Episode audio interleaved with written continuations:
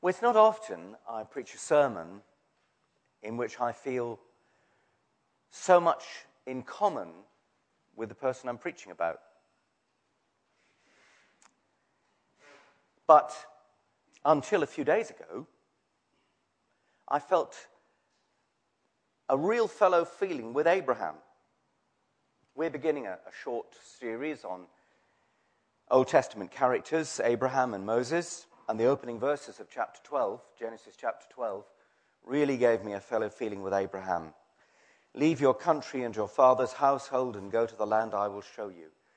Jenny and I have spent five very, very happy years here at Lindfield, years packed with activity and challenge, and now it's time to move on. And as I say, when I prepared this sermon, in common with Abraham, I had no idea of where God wanted us to go. But all that's changed. After last week's foray into East Anglia looking for a place to retire, the Lord's found us a house and barring accidents, we'll have a home to go to when we leave Lindfield. And the whole experience has brought home to me just how privileged Jenny and I are, and how great the challenge Abraham faced when God called him to go but kept him in the dark about his destination. And it made me think again and again and again about the plight of hundreds of thousands of people who are homeless. People who are homeless here in Haywards Heath. People who have nowhere to go. Well, considering what was required of Abraham, you might ask the question what do you do when God hijacks your life? Because effectively, that is precisely what happened into a settled existence with friends and family around him, came the call to leave it all behind and set out on a journey with no defined end. All he had was the certainty that God was calling him to go. It can't have been easy to answer a challenge like that. It seems to me that there were two qualities that Abraham needed above all else. Two qualities faith and trust. And I want to have a look at both of those this morning faith and trust. But first of all, what does the Bible say about faith? Well, Hebrews 11:1 tells us that faith is being sure of what we hope for and certain of what we do not see. I don't know whether you saw a, a television program um, broadcast a few days ago, in which Anne Widdecombe faced a whole raft of atheist comedians Marcus Brigstocke, Ricky Gervais, and one or two others. Now, these people are atheists and they regard the Christian faith as perfectly acceptable territory in which to go and lampoon not only funny old vicars. I mean, I've been laughing at funny old vicars all my life.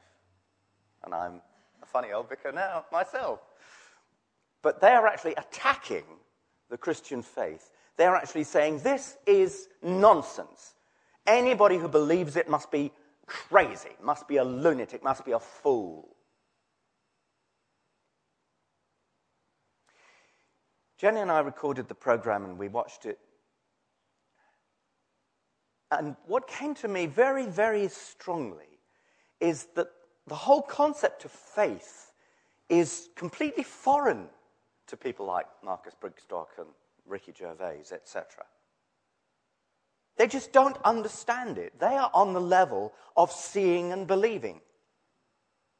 Faith, says the Bible, is being sure of what we hope for and certain of what we do not see. How can you be certain of what you do not see? Surely that puts you in that little pigeonhole marked lunatic, fool. How can you be certain of what you do not see? Well, in purely human terms, of course, you can't. And that's why faith always has an element of uncertainty about it. That's what makes faith exciting, really exciting. That's what makes it live. I think I've told you before about an experience I had years and years ago when I was parking my car in the um, station car park at Gloucester, catching a train to go to Birmingham.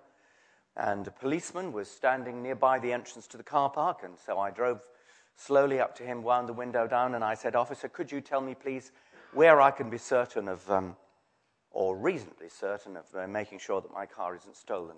And he looked down at me and smiled, and he said, I don't think anyone would be interested in stealing your car, sir. well, that's one kind of certainty, isn't it? The fact is that faith doesn't operate on seeing and believing level. Faith operates on a completely different level. It opens, in a sense, the door to doubt. It says, I'm not sure, but I believe. I have no rock solid certainty. I've got faith. And that's actually something different and even better. It doesn't undermine our confidence in God in any way, it operates on another level. When you have faith, you don't need sight. That's what the writer to the Hebrews means by being certain of what we do not see. Faith doesn't rely on what can be proved or demonstrated. Its foundation is the confidence gained through being able to trust. All that Abraham had was his sense of call. He knew that the idolatry which surrounded him in Ur and Haran was inadequate and false. He discovered a deeper, more profound perception of spiritual things. He felt compelled to leave the security of home and loved ones and make a new beginning. Where the journey ended didn't matter. All he knew was that he had to begin the journey. Now, it's a bit of a cheat, isn't it, when God hijacks your life? But he does from time to time. Or so it seems. Circumstances change, and we can do little to control them. Health concerns, reorganizations at work, bereavement, the breakdown of relationships, all these things come crashing into our lives. And what had seemed so clear and predictable suddenly becomes strange and frightening. Now, I'm not suggesting that God sends bad things. No, He doesn't. But they happen. And when they do, they always provide us with a fresh opportunity to learn important lessons. C.S. Lewis said, God whispers to us in our pleasures, speaks in our conscience, but shouts in our pain. It's his megaphone to rouse a deaf world. You know, one of the most inspiring things that's happened just recently to me was listening to Alex Hall testimony. You know, young Alex, who's had to uh, had have a, a two years break in his medical training because he's been suffering from chronic fatigue syndrome, and he's just emerging from that and getting his strength back. And we're all praying like mad that God will continue that healing process. And he stood here and he gave his testimony. And he quoted a prayer he'd read when he was at his lowest Lord, help me not to forget in the light what you showed me in the darkness. Isn't that wonderful? Isn't that true spiritual experience? Lord, help me not to forget when I've emerged into the light what you've taught me what you've shown me in the darkness. God always uses experience of whatever kind it is to draw us closer to Him. On the other hand, of course, God's intervention may come when life is running smoothly and all's well with the world. It's easy to get into a routine, to become absorbed with the demands of work and family. And sometimes it's precisely that moment that God chooses to intervene. I think that's what happened with our new Archbishop of Canterbury. He was doing well in the oil industry. He'd made a name for himself in being able to solve difficult commercial problems, and then something stirred within him. he knew he had to change course. And now he finds himself leading a worldwide church faced with some of the most intractable dilemmas imaginable, and no guarantee of being able to solve them. The great lesson of Abraham's life is verse 8 of Hebrews 11. Abraham, went, called to go, obeyed and went. He didn't question, he didn't prevaricate. He did the one thing God had called him to do. He took the first step on the journey. Now, I don't know your exact circumstances or how closely they resemble Abraham's.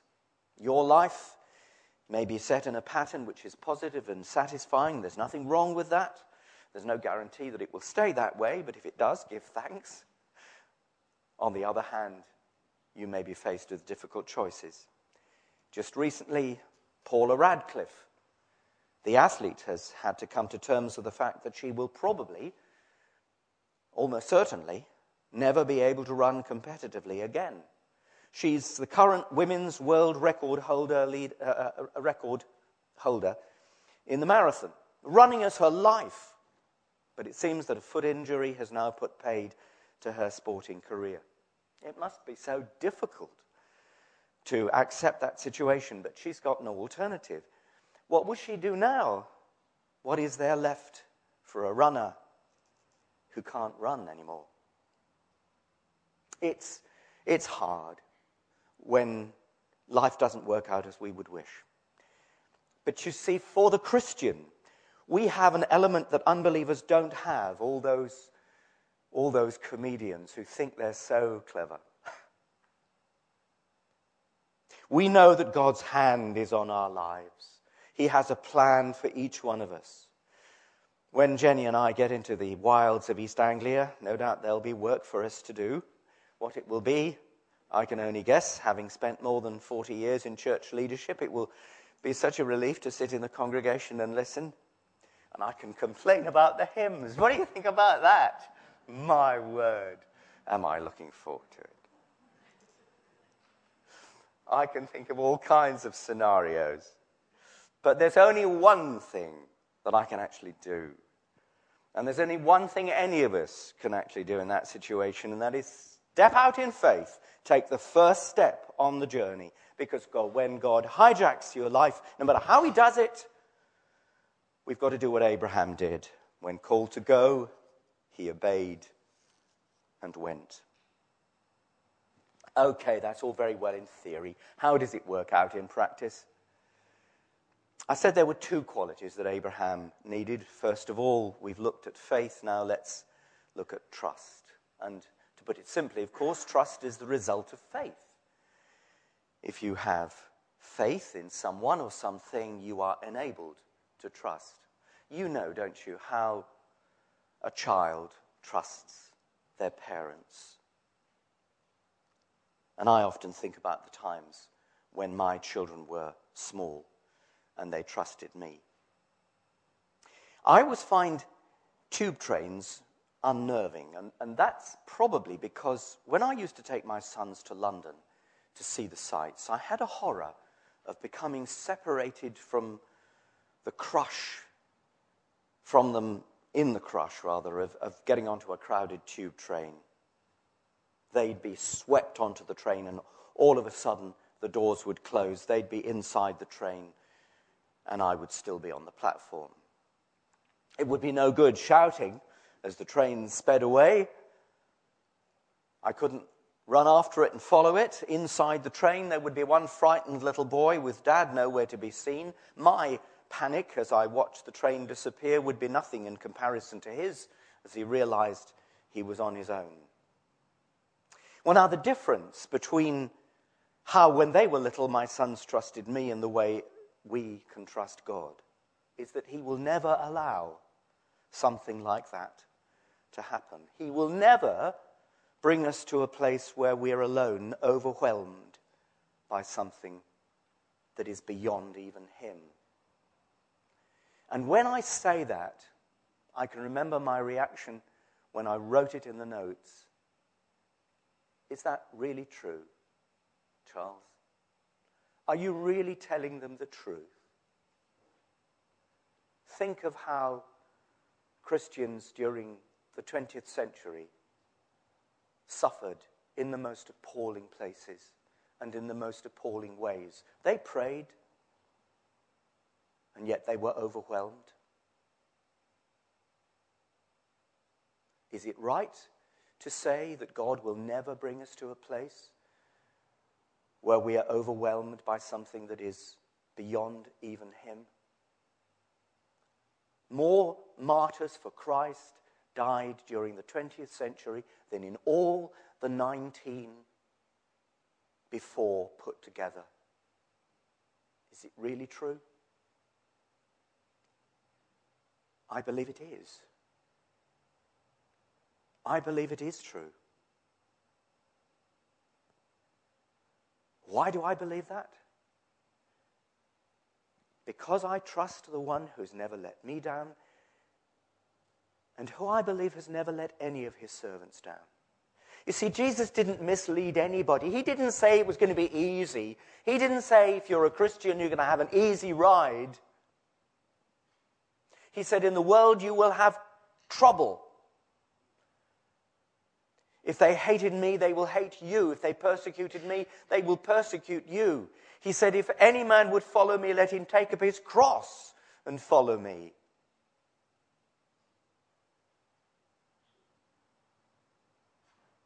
In the world you will have trouble.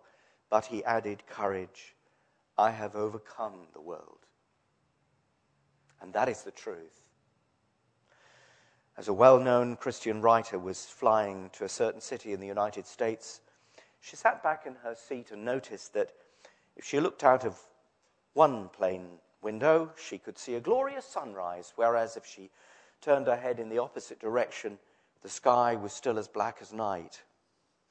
And she recognized the voice of the Holy Spirit within her. Your life, he said, is like this journey.